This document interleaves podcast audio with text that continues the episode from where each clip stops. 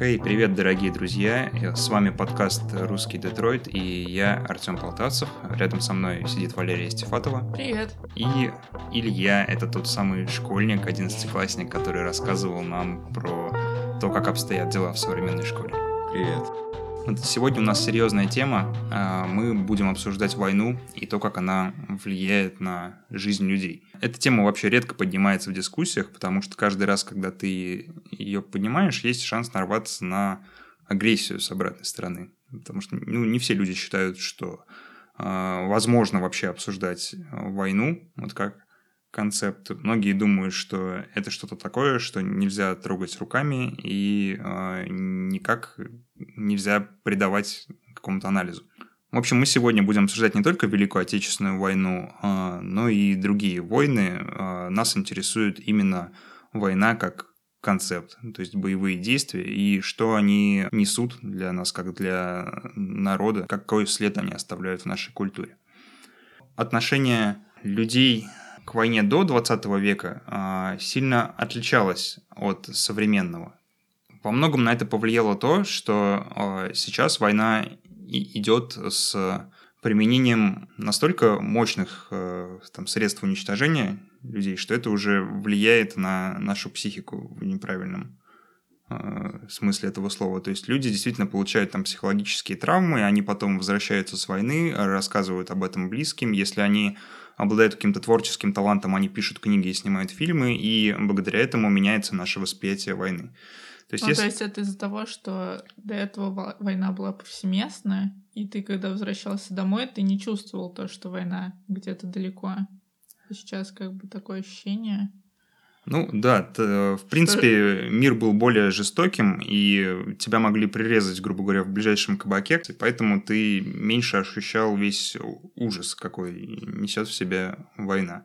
Но помимо этого, как я уже сказал, на наше восприятие повлияли вот эти вот новые средства массового уничтожения, такие как пулеметы, такие как газовые атаки. Я убежден, что мы начали, ну, человечество начало по-другому а, относиться к войне после Первой мировой. А, потому что Первая мировая, это, ну, во-первых, это был первый такой конфликт таких масштабов, то есть когда воевали абсолютно все, абсолютно со всеми. А, во-вторых, а, там применялись э, новейшие средства вооружения. Штуки, которые позволяли уничтожать людей в гигантских масштабах. И, естественно, люди, которые наблюдали это, а, они не могли потом об этом не рассказывать всем mm-hmm. остальным.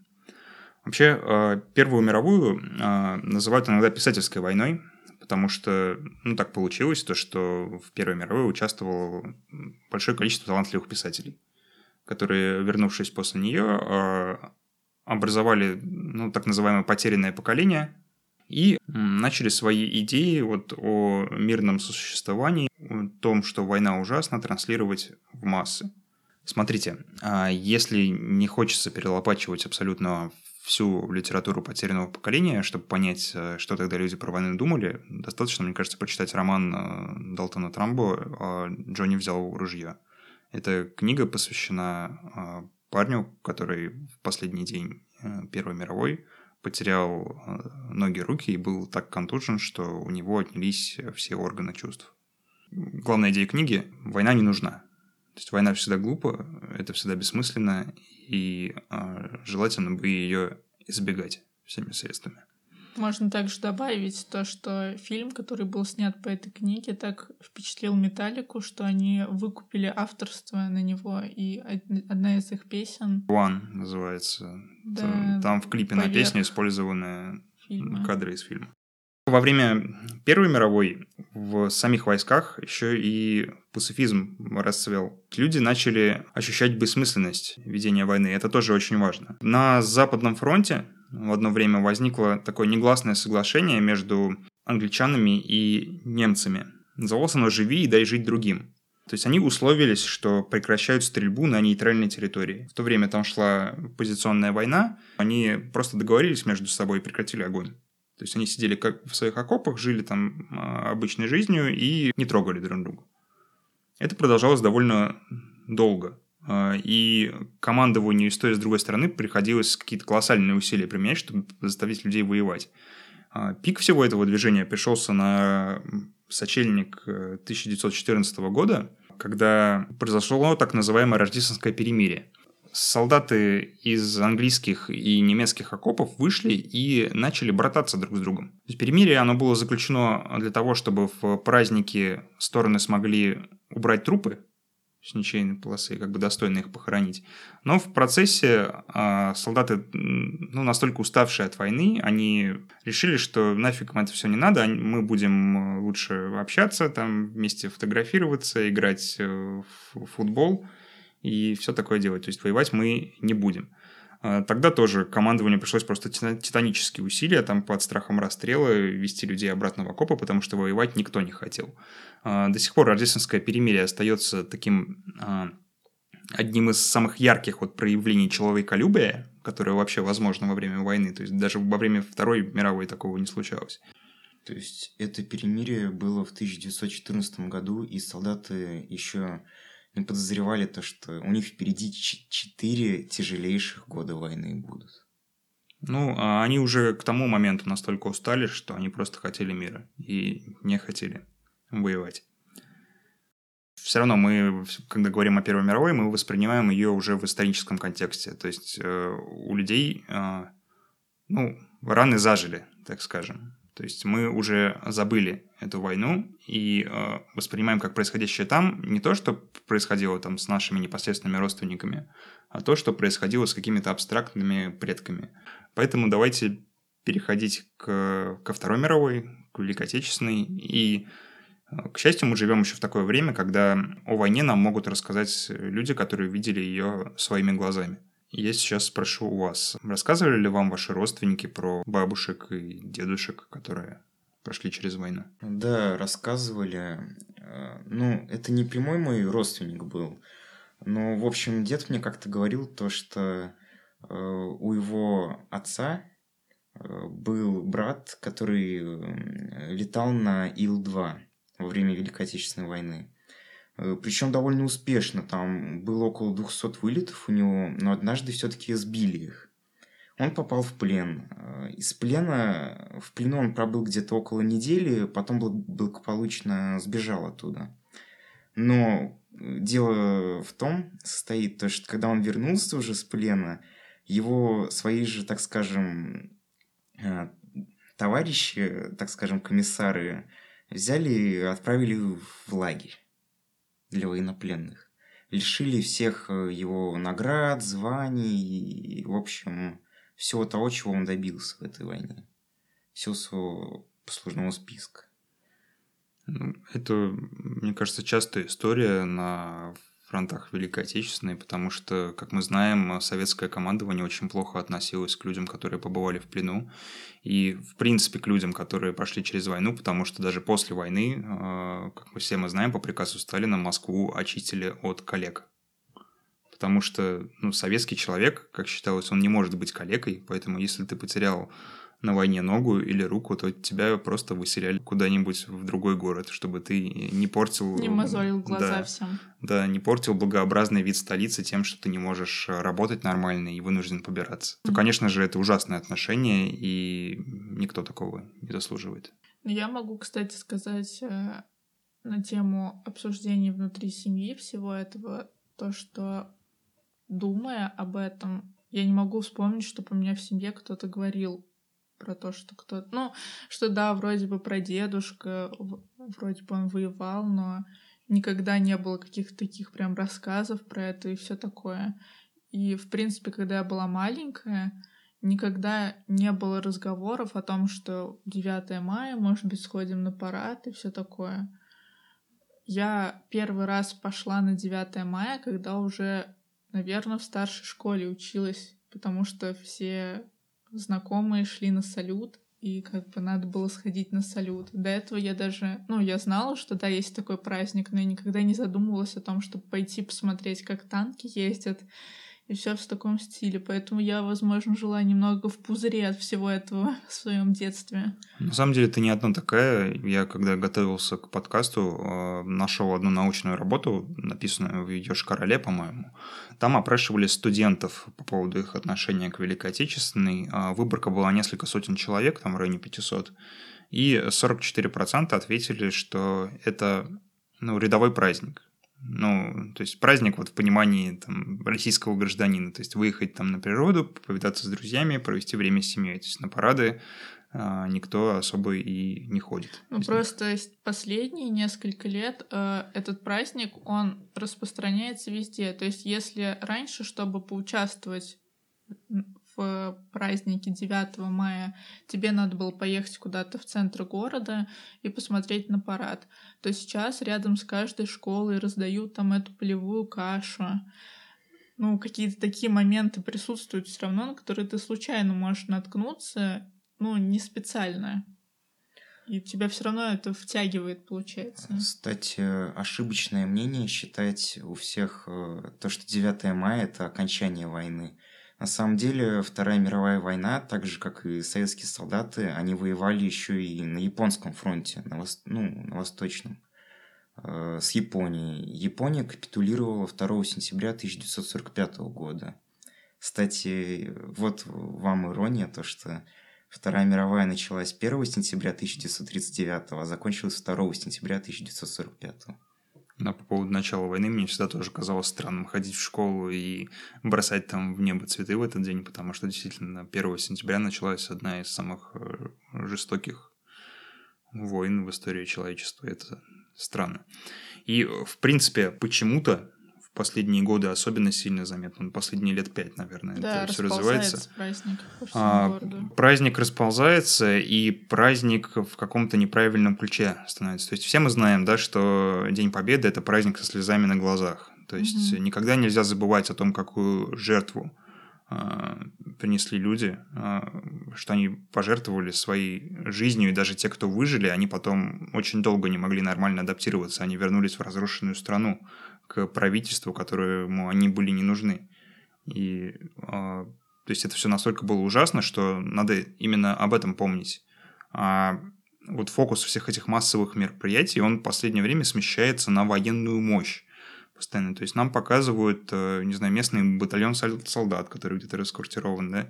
Нам э, показывают какую-то военную технику, дочисто начищенную, с трибуны депутаты и э, ветераны, которые до сих пор остались живы, они, ну, говорят речи, которые не связаны с тем, чтобы напомнить людям о трагедии. Да, то, то есть, есть, по идее, День Победы это должен быть, мне кажется, э, антивоенный праздник. Ну, то, что мы смогли закончить эту войну и как бы как хорошо Давайте без к ней войны. не возвращаться, да. Да, а выходит, что это показ того, что если вдруг война будет, смотрите, у нас есть еще техника, и сколько у нас военных. Да, и вот это настроение общее можем повторить, оно создает ну, совершенно неправильные, такие немножко шапкозакидательские отношения в обществе. То есть люди а, начинают всерьез об этом думать, они а, всерьез смотрят международные новости и уже э, готовятся идти на фронт. Хотя, казалось бы, прошло не так много времени, и по рассказам самих ветеранов мы должны помнить, что это страшное дело, и что война никогда не стоит того, что за ней стоит. Меня смешит иногда, как люди ждут моменты, ну, в совершенно сторонних каких-то ситуациях, где можно сказать, можем повторить. Это как в этом году был матч хоккея Россия-Германия, и русские хоккеисты победили. Я когда зашла в комментарии под этой подписью, там каждый третий писал то, что смотрите, повторили. Все в таком стиле.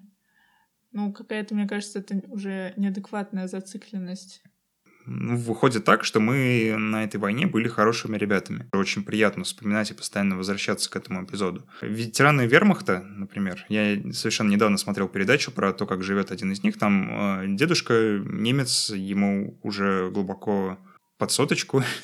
Он э, всю жизнь проработал инструктором плавания. И он до сих пор э, занимается с детьми плаванием. То есть он, несмотря на свой почтенный возраст, его там как-то спускают на какое-то специальное приспособие в бассейн, и он там плавает вместе с детьми, учит их там всему, что надо. И вот он ветеран вермахта, прошел мировую войну, и э, он не любит об этом вспоминать, потому что он э, чувствует вину. Да я за- думаю, что сами ветераны, даже наши, они тоже не любят про это вспоминать. Просто у нас именно общественный посыл плюс, а в Германии этот посыл минус. Вот из-за этого, что Вот давайте обратимся к статистике. Всего за Вторую мировую войну в мире, в мире погибло 71 миллион 170 тысяч человек. Из них 27 миллионов человек – это советские люди, граждане, солдаты. И именно вот такую вещь надо помнить, чтобы, не дай бог, это все повторилось. Да, действительно, когда, а, если посмотреть даже на сравнительный график, ну, многие историки в видео на YouTube, в презентациях а, порой составляют вот такие графики потерь во Второй мировой волне. Обычно красная колонка, которая, ну, естественно, ассоциируется с Советским Союзом, она а, колоссальных размеров. И Да, это страшно. А, Да, по нашей стране Вторая мировая ударила сильнее всего. А, То есть мы потеряли огромное количество людей. И, на мой взгляд, э, мы как страна, как нация, меньше всего э, должны быть заинтересованы в повторении чего-либо такого.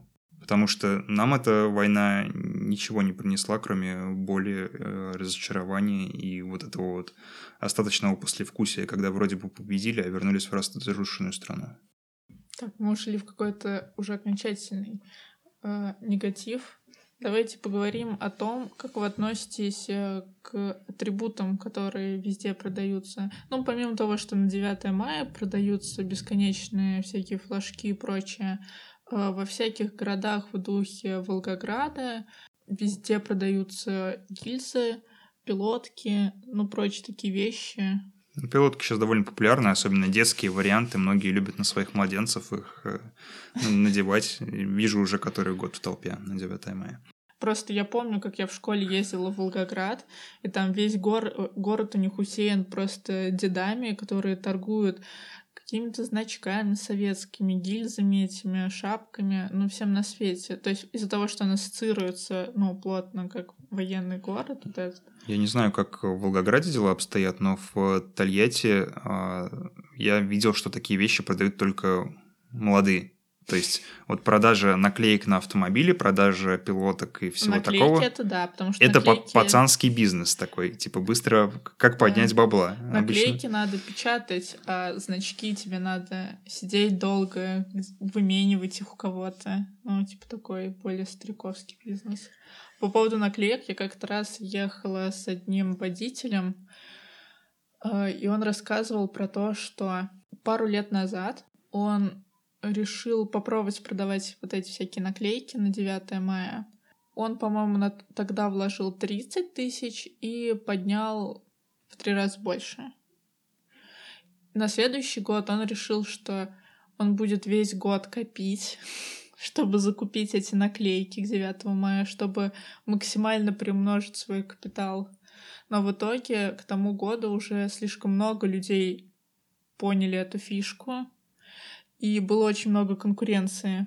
Поэтому у него, в общем, товара осталось, как он сказал, еще на пред- ну, последующие несколько праздников. И реально с каждым годом замечаешь все больше точек, которые продают все это. Хотя сейчас, по-моему, это и не так законно из машины продавать. Это совсем незаконно на самом деле. Их но... вроде бы гоняют, но даже сейчас я вот езжу, когда между городами на трассах, ну, на въезде в города, в поселки, везде уже стоят эти машины с флагами. И кто-то их покупает. Э, У нас население очень любит держаться за прошлые подвиги, но при этом они не создают новых. Э, У нас очень любят наряжать э, детей в военную форму, показывать, как здорово вот, гибнуть за родину, защищать ее и так далее, но не показывают. В общем, не надо зацикливаться на прошлых подвигах, там, на детей натягивать пилотки и вешать э, георгиевские ленточки. Нужно работать, народ. Э, Если мы сейчас будем стремиться к, к тому, чтобы будущую Россию сделать намного лучше, э, чем сегодняшнюю, то наши, так скажем, внуки будут смотреть на нас с гордостью, то, что вот мы взяли и сделали лучше. Я из того поколения, которое успел застать ветеранов. Я а, лично общался не с одним десятком ветеранов, э, слышал совершенно разные мнения о войне, э, но все они в одной узловой точке сходились, что война – это плохое время было. И главное, чтобы э, не повторялось. Не было международной напряженности, и не пришел бы какой-нибудь сумасшедший человек к власти, который бы погнал всех на фронт. Я из этих рассказов, из рассказов о войне, о послевоенном времени сделал правильные выводы. Я как бы для себя все понял. И тема войны для меня закрылась. А, но дети, которые живут сейчас, они а, не имеют возможности пообщаться с ветеранами, потому что ветераны, ну, их, во-первых, мало осталось, во-вторых, они уже старенькие, и они не могут там ходить в школу, да, рассказывать детям про свою молодость. Им уже физически тяжело. И поэтому дети воспринимают информацию о войне из третьих рук. Из рук учителей, из рук своих родителей, из рук тех, кто выходит выступать на парадах. Из фильмов, опять же. Из фильмов, из массовой культуры. И у них складывается немножечко нехорошее ощущение. То есть они не чувствуют трагедии, которая стоит за войной. Они видят только внешний лоск, вот этот вот геройский блеск, который несет в себе победа. И это страшно, потому что именно эти дети потом могут стать теми, кто будет участвовать в Третьей мировой. Кстати, на тему того, как раньше ветераны ходили в школы, я помню, что когда я училась еще даже, наверное, в более младшей школе, к нам приводили ветераны, и после этого классного часа сказали, вот, придите домой и спросите у своих дедушек, как им служилось, воевалось и все такое. Я побежала к бабушке, Типа, нашла деда, спросила. Через бабушку. Можно было сделать это только так. Дед служил, наверное, разведчиком, да, поэтому найти его было очень трудно. Спросила у деда, кем он э, служил во время Второй мировой. Он сказал, что он тогда не родился еще. А, что скажете по поводу парадов? Вообще стоит ходить или нет? Как это соотносится с гражданской позицией? И ну, в целом есть там на что посмотреть? Ну, не знаю. Мне кажется, иногда, конечно, бывает прикольно какую-то необычную технику увидеть, но сейчас настолько много желающих, ты все равно ничего не увидишь, в общем, если туда пойдешь. Увидишь только ли- затылки впереди стоящих Соотечественников. людей. Да. Может, на это и расчет, то, что вот ты пришел, а потом тебя сразу в, в колонну сформировали и маршируй в армию. Потом получишь солнечный удар и поедешь в больничку, как на всех парадах бывает. Да, кстати, а, на всех, ну, могу сказать только за Тальтинские парады, потому что я и сам участвовал только в них. Да, я заканчивал военную кафедру, и мы участвовали в парадах. Поразило меня не то, что э, мы падали в обморок на парадах. Это как бы нормально. Ну, студенты там но в обморок падали также э, действующие солдаты, ВДВшники с отличным здоровьем. Валились в обморок только так, по десятку за каждый парад. И это было жутко. Выглядело это очень странно. Ну, представьте себе, целая куча людей собрались на одной из главных там площадей города, и они смотрят на то, как э, другие люди просто страдают, стоят там по... Да, в полном по, обмундировании. В полном обмундировании по часу на пекущем э, майском солнце для того, чтобы выслушать каких-то ну, местных чиновников, там, не знаю, великих спортсменов, и кто у нас еще там любит выступать на 9 мая. Э, главы и упасть. автовазов. Да, да. Мне, кстати, довелось как-то раз по работе пообщаться с врачом, который в карете скорой помощи дежурил. Угу. Когда вот парады происходят, он ну, постоянно уже туда приезжает, он говорит, что валится гораздо больше, чем мы успеваем заметить. Просто их поддерживают. Да, да, да. Иногда товарищи. Их, иногда их поддерживают товарищи, особенно если они в середине строя выйдут, потому что, ну, выйти из э, середины строя довольно проблематично. А, когда не получается, их все-таки уводят, а, и там откачивают. И он сказал, что это проблема из-за того, что солдат плохо кормят. Это. На 9 мая. На 9 это мая, да, казалось бы. Когда всем раздают кашу, и этот, господи, как в этом году был постер, что дегустация блокадного, блокадного хлеба. хлеба да. Из чего он, мне интересно? Из песка. А, ну вот, э, говоря про парады, я считаю, что тоже ходить туда, ну, сейчас уже совершенно не обязательно, потому что, во-первых, ветеранов, которые прошли через, ну, вы вряд ли там увидите. Они, конечно, есть, но им уже тяжело. А, большинство из них уже не ходят, они перемещаются на инвалидных колясках с помощью своих детей, и э, поэтому им просто тяжело, и они ну, не будут рисковать своим здоровьем, чтобы полчаса пожариться на солнце и получить какое-нибудь ну, неприятное последствие. Нет, ну там их привозят. А как вы, кстати, у меня такой вопрос. Я только, опять же, последние два, наверное, года как услышала про вот этот э, полк, где ходят с фотографиями. Были Бессмертный ли... полк. Бессмертный полк, да. Были ли у вас какие-то знакомые, которые участвуют в этом и что они таким образом хотят сказать? У меня есть много знакомых, которые очень хорошо к этой инициативе относятся, и они постоянно каждый год ходят там. А, не знаю, что их толкает. Попытался узнать, но получал не очень вразумительные ответы, но про любовь к родине, про память, про историзм и все такое. Ну, видимо, людям нравится чувствовать э, общность какую-то, сопричастность. Наверное, поэтому.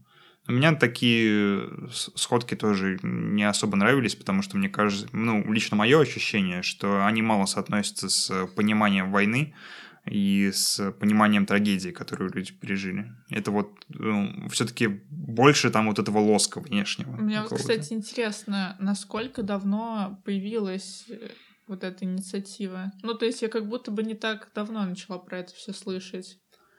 Э, все телодвижения по вот популяризации 9 э, мая как праздника, то есть акции, вот Георгий Склянин, они начались где-то ну, плюс-минус 2010 и так потихонечку развивались понемножечку, и сейчас вот мы имеем, что имеем.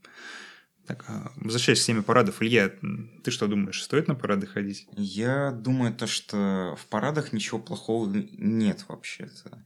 А, в любой стране мира каждый год тоже проводятся парады, это совершенно нормально. Ну, Тут дело скорее в подаче. У нас э, пытаются через парад, э, как бы сказать, продемонстрировать то, что мы вот в любой момент готовы там пойти воевать, показывают нов- новые виды оружия. Детям, так скажем, мозги забивают э, войнушкой. Я вот против этого. Но сами парады, они довольно неплохие. То есть приятно посмотреть, там люди красиво идут строем, ну, приятно на это посмотреть как на элемент истории, а не как на агитацию. Да. Э, Насчет бессмертного полка совершенно, по сути, ну, хорошая вещь. То есть люди выходят с плакатами э, отдать честь своим родственникам, пройти с ними. Но дело в том, то, что вот бессмертный полк и любой парад начинают перемешивать с политикой. И получается уже довольно неприятная вещь. Да, кстати, очень неприятно, когда на различных мероприятиях, посвященных 9 мая, почему-то выступают обязательно ну, глава города, там, председатель Думы, ну, вот, вот эти вот угу. все люди, которые, в принципе... Все к, по списку. да, да, да, вот это вот список э, местных э, селебрити, которые к войне, в принципе, не имеют никакого отношения, и почему-то люди должны их слушать в этот день. Хотя, ну, собственно, и пофиг, что они думают, потому что это не их работа, и... У меня такой вопрос. Вот. Можете ли вы представить себе, что на 9 мая выступил бы представитель какой-то э, организации, ратующей за пацифизм, и высказал бы свое мнение? Ну, как бы вы можете эту картинку вообразить себя в голове, как бы это было? У меня в голове не складывается, если честно. Мне я тоже м... кажется, что все бы негативно отреагировали. Я много видел обратного. Ветеран или просто заслуженный человек города вдруг начинал говорить, ну, какие-то вещи про то, что и сейчас там нас тоже пытаются там унизить, как-то там международная обстановка, все так плохо, и мы должны быть готовы, вот, ну, то есть настраивать mm-hmm. людей на то, что вот-вот-вот-вот-вот, и надо будет брать штык в руки. Брать а, ружье, Артем. Да, да, да но э, обратного я ни разу не слышал. Ну, то есть, э, есть вот что-то такое, когда выступают иногда ветераны, они говорят то, что главное, чтобы не было войны. Вот ну, это, это, наверное, самое пацифистское, то, что, что я слышал. А, да. Что, надеемся, никогда не будет войны, но легко представляется, что военный говорит об этом, что туда выходят какие-то э, главы обороны, но при этом а, невозможно совершенно представить, что выйдут люди, которые абсолютно против войны, которые состоят в организациях, э, поддерживающих пацифизм и что-то выскажут на этот счет. Мне кажется, что это какой-то диссонанс на самом деле. Хотя на самом деле именно вот э, пацифисты должны выступать на таких праздниках. Ну да. Э, всяких там военных нужно убирать со сцены, потому что военный, который призывает к миру, это уже, ну, как немножко странно ну, выглядит со стороны. Да, это как э, производители сахара, которые призывают к диетам не знаю, ограничениям. Ну, знаете, как говорят, хочешь мира, готовься к войне, так что какой-то смысл это все-таки имеет. Готов слушать вообще любого человека, который бы а, ну, адекватную позицию старался до людей донести. Как считаете, как лучше детям объяснять о войне? Вообще, в каком ключе об этом с ними нужно разговаривать? Потому что ну, а, как я вижу, разговаривать нужно в любом случае, потому что а, если не поговоришь ты, то за тебя поговорят в школе, и черт знает, что он там нахватается. Может, потом. твой ребенок будет как Будда, просто однажды выйдет на улицу, увидит смерть.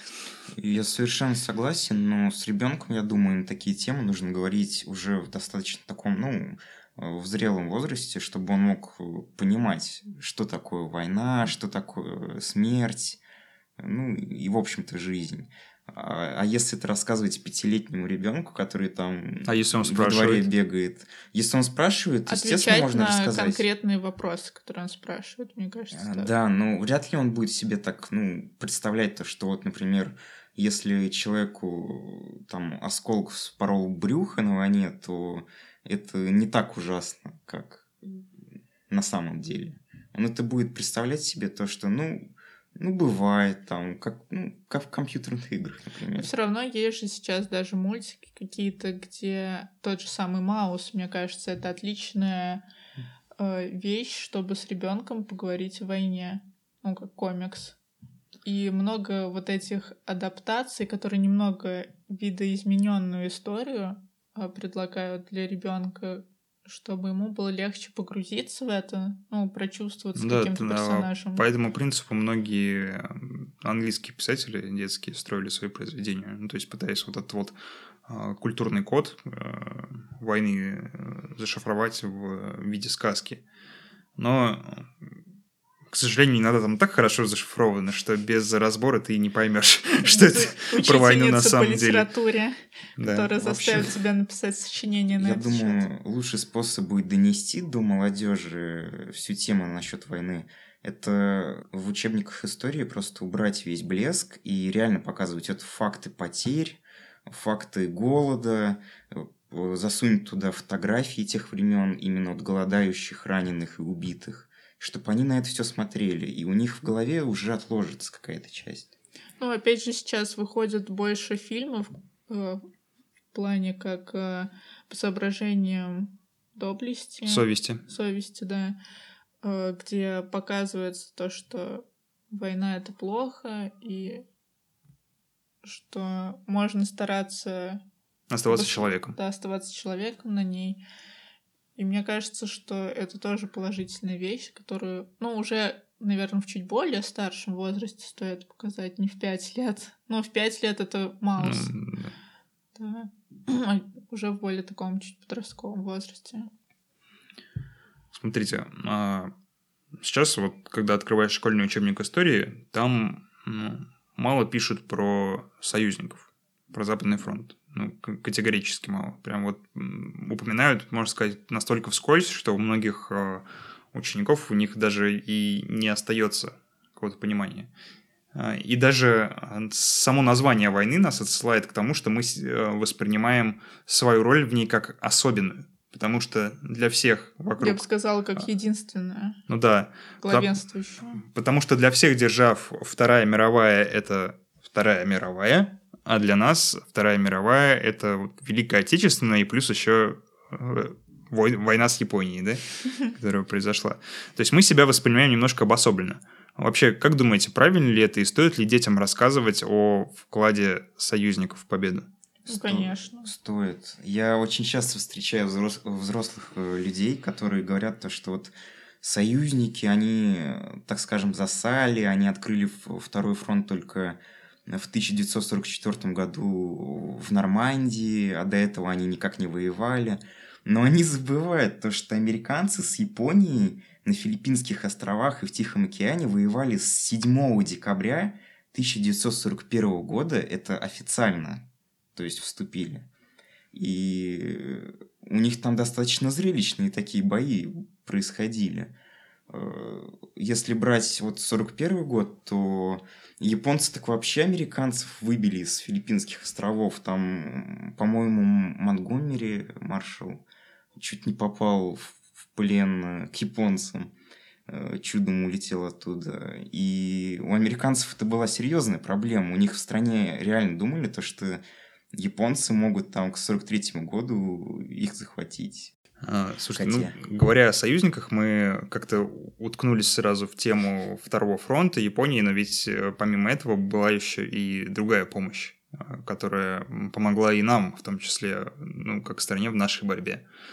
Я говорю о ленд-лизе то есть поставках э, продовольствия, снаряжения и техники, которые шли э, из США. А, ну, что далеко за примером ходить, множество советских асов прославленных воевало на э, самолетах американского производства. Например, Покрышкин Александр воевал на аэрокобле. Да, у меня была история. Вот, например, про ленд-лиз у нас также принято у взрослого населения особенно – говорит то, что американцы через ленд-лиз нас поимели. То есть они обогатились на нашем золоте и тому подобное и так далее. На самом-то деле, если посмотреть на ленд-лиз по договоренности, мы должны, должны были оплатить только те вещи, которые останутся после войны, то есть, э, которые, ну, например, танки... Неиспользованные, грубо говоря. Да, неиспользованные, которые мы потом пустили в нашу промышленность, ну, развивать, так скажем. Так вот, от общих поставок Ленд-Лиза мы заплатили где-то 0,5%, точно не помню, но до 1% не дошло. 99,5% мы не заплатили, нам их просто подарили, как бы, вот, держите, ребята. Кстати, тоже в последние вот 5-10 лет а, развивается у нас такая военно-патриотическая тема, то есть в школах открываются так называемые кадетские, иногда казачьи классы, а, в которых родители отдают детей, вот, ну, они там ходят в форме, все дела изучают, иногда... Дисциплинируются. Да, военные науки. Я знаю, Илья, что ты посещал казачье общество. Да, был у меня такой грешок. Ну, это тоже опыт, э, и это интересно, поэтому расскажи нам, чему там тебя учили и о чем с тобой говорили. Старшие. Мне, как незнающему человеку, скажи вообще, насколько сложно туда попасть, есть ли какие-то критерии? Да нет никаких критерий. Хочешь быть казаком и, так скажем, под начальство лечь, пожалуйста, сразу же форму пошьют. Все. Вообще, то есть любой абсолютно человек наверное, самые правдивые казаки, они на Кубани. Там среди них есть реально такие э, мужики, которые вот, ну, типичные русичи, прям вот видно. Но в остальных областях, например, там Волжское казачье войско, еще какие-то, я бы не сказал, то, что они прям вот казаки. Среди них большинство мужиков с таким прям огромным мамоном ходит. Ну, я не знаю, как они... Так чему учили-то там? Расскажи. Ничему, ну, как сказать ничему.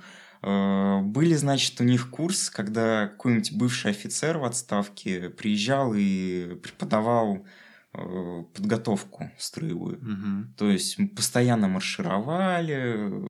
Но это все выглядело нелепо, потому что э, состав был разный по возрасту. То там мужик 50-летний с пузом стоит сзади тебя и толкает постоянно этим мамоном, то школьник какой-нибудь наподобие меня среди них и кто-то не побрился, кто-то не постригся. Ну, короче, выглядит нелепо. Кто во что гораст. Э, сейчас я не знаю, может, у них получше стало. Говорить, э, врать не буду. В общем, по сути, ничего. Ну, учили еще, как правильно охранять улицы, что делать с алкашами, как их задерживать. А там было какое-то посвящение в казаки? Нагайкой я, я не дошел до этого, меня хватило на один год, и, в общем-то, все. Получил одну грамоту и вышел в отставку, так скажем. Так, ну, слушай, было интересно узнать про казаков, потому что это такая закрытая штука, и мне кажется, про нее может рассказать только человек, который изнутри побывал. А вам там показывали мультик про трех казаков вот этих? Нет. Ну, могу сказать то, что казаки, они как бы...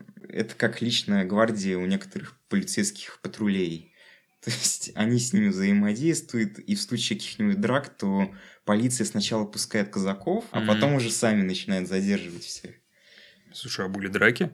Э, Нет, у меня нет, но в новостях э, читал из, из других регионов. М, понятно.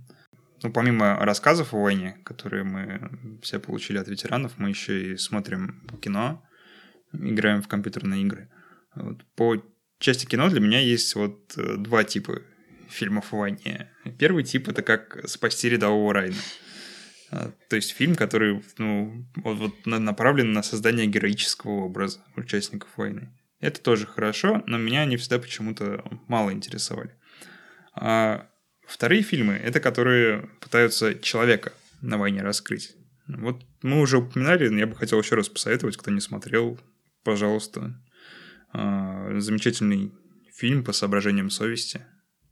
Думаю, он как раз раскрывает а, будни пацифиста на войне. Мне кажется, что еще хорошо очень посмотреть Академию смерти. Это фильм про Гитлер-Югенд, и там очень круто показана вся вот эта пропаганда, и как человек сам не понимает, грубо говоря, когда его с детства растят в этом, что вообще и как происходит. Да, я, кстати, слышал то, что, э, ну, не знаю, может, они врали и так далее после уже проигрыша своего. Но большинство немецкого населения, а, они даже не знали то, что происходили какие-нибудь там, ну, геноцид еврейского Да, населения. это правда. Я Они- недавно... А, ну, заканчивай. То есть им не рассказывали об этом власти. Я читала недавно книжку, где были собраны мемуары трех женщин, которые были в Аушвице. И они как раз говорили, что, во-первых, они попали туда уже в последние года, ну, там, с- в конце 44-го. И до этого, хотя они как еврейки находились в гетто, они все равно даже там не знали о том, что такое существует. И одна из них добровольно поехала туда, потому что у нее до этого забрали мужа, потому что она не думала, что где-то может быть хуже, чем в Аушвице. А это все, ой, точнее, что где-то может быть хуже, чем в гетто. И, по- и поехала она в Аушвиц. И им это пропагандировали наоборот, что там будет лучше, чем в гетто. Присылали фотографии, что якобы там санатории. И многие поезда, которые туда ходили, они были замаскированы под э, поезда с какими-то материалами и прочими грузами. Так что да, они почти что не знали, что там происходит. Ну, давайте сразу сделаем оговорочку. Просто в те времена еще не было телеграмма, Ну который да. невозможно заблокировать. И тогда а, все СМИ были проправительственные в Германии, естественно. А, поэтому было очень легко контролировать, что люди знают, а что не знают. И сейчас, конечно, уже такое невозможно. То есть он- она причем жила в Польше, и там тоже как бы ни слухом, ни духом не были. И у них было у многих э, вариант сбежать, но они не сбегали оттуда, потому что думали, что ну не может же быть все настолько плохо.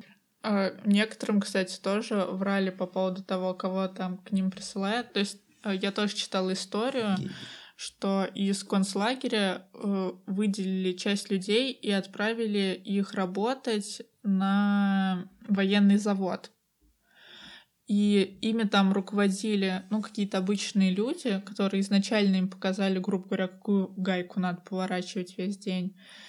И когда оказалось, что одна из заключенных знает немецкий, она смогла с ним поговорить, и он был удивлен, что она, во-первых, говорит на его языке, и когда он спросил ее, откуда она его знает, она там сказала, что она была учительницей, что вот она еврейка, сказала, что этого не может быть, потому что им сказали, что они заключенные все, которые там за какие-то страшные вещи вообще отбывают свое наказание, и поэтому они там вообще не люди, и все в таком духе. То есть им не говорили, что это евреи, и они типа не могли даже подумать об этом. Ужасная вещь. Вот вы сами себя вот представьте, то, что вы еврей в те времена, который живет где-нибудь, не знаю, в Газбурге, ну, в Гансбурге. и вот к вам просто вы ни о чем не знали, вот живете себе обычно как простой немец, и к вам, значит, вваливаются здоровые мужики в кожанках, так скажем, и всю твою семью тащат э, в грузовик вместе с другими, с твоими жильцами там, ну и прочими, кто похож на еврея или кто-то имел к ним отношение. И вот вас просто ни за что, по сути, запихивают в какую-то комнату, и все, в общем-то. Все, жизнь. Но... К сожалению, большинство российских семей, я думаю, представляют, что это такое, потому что э, наши предки проходили через то же самое совершенно, но немножко по другому принципу их отбирали. Но точно так же приезжали ну, ребята и сажали. Плюс э, это же все происходило постепенно. То есть люди бы очень сильно нервничали, если бы вот они жили обычной жизнью, а на следующий день начали просто бы не знаю, реально увозить куда-то семьи. То есть сначала у них были просто ограничения же, э, их там заставляли поначалу носить вот эти звезды Давида, чтобы э, люди знали, что ты еврей. Тебе там нельзя было, ну, как комендантский час был, тебе нельзя было в кино ходить. И это вот постепенное принижение твоего достоинства, оно тебя так подавливало, что Потом тебе уже вроде бы казалось, что ничего необычного в том, что тебя куда-то увозят, там тащат и все такое. А, жуткие, жуткие истории. Думаю, можно говорить об этом бесконечно. Но все-таки давайте, чтобы дать э, напутствие для тех, кто нас слушает, а, может, вспомним еще какие-нибудь э, книги, фильмы о войне, которые бы стоило посмотреть в эти дни. Мне, кстати, кажется, что если вам интересно как вообще действовали газовые камеры, то есть такой достаточно даже, можно сказать, популярный фильм. Это «Мальчик в полосатой пижамке». В полосатой а, пижаме. Список Шиндлера. Да, опять же. И если вам очень нравится «Спасти рядового Райана», то есть также сериал «Братья по оружию». Это как «Спасти рядового Райана», только на 10 часов. Лично у тебя, Илья, будет какой-нибудь совет? Ну, кстати, вот про «Спасти рядового Райана», я думаю, то, что это слишком уж такой, ну, патриотический фильм был. Ну, то да. есть э, там не больно уж раскрывали, раскрывались судьбы солдат и так далее. А вот «Братья по оружию» там хорошо просматриваются эмоции и тот стресс, который они пере, ну, переживали после каждой битвы, после каждого убитого человека или потери близкого друга, который ну, с тобой служил с начала войны. Вот. Ну, теперь я посоветую. А, если вас интересует вообще а, тема войны, в общем, и а, то, как она влияет на жизнь людей, на жизнь отдельно взятой семьи, то обязательно поиграйте в игру от э, Ubisoft, это Valiant Hearts, в игру War. Она рассказывает про э, интернациональную семью, там француз, француз, его дочь француженка, и она э, жената на немце и то, как война их разлучила, Первая мировая. Там речь об этом идет. Очень проникновенная игра, свежевыжималка просто катастрофическая, но бьет прям куда надо и затрагивает нужные темы. Ну, а если хочется посмотреть кино, то, ребят, сходите на Собибор. Я, все, что я увидел об этом фильме, все отрывки, которые я посмотрел, они говорят о том, что кино хорошее. И, ну, Хабенскому, я думаю, можно доверять, и наверняка он э, с правильной стороны раскрыл тему и войны. поверьте, это не реклама, человек говорит от себя лично. Спасибо, что слушали нас. Обязательно рассказывайте детям о войне, а, но не забывайте о том, какие ужасы она в себе несет. Любите друг друга. Всем пис. Пока. Пока. Пока.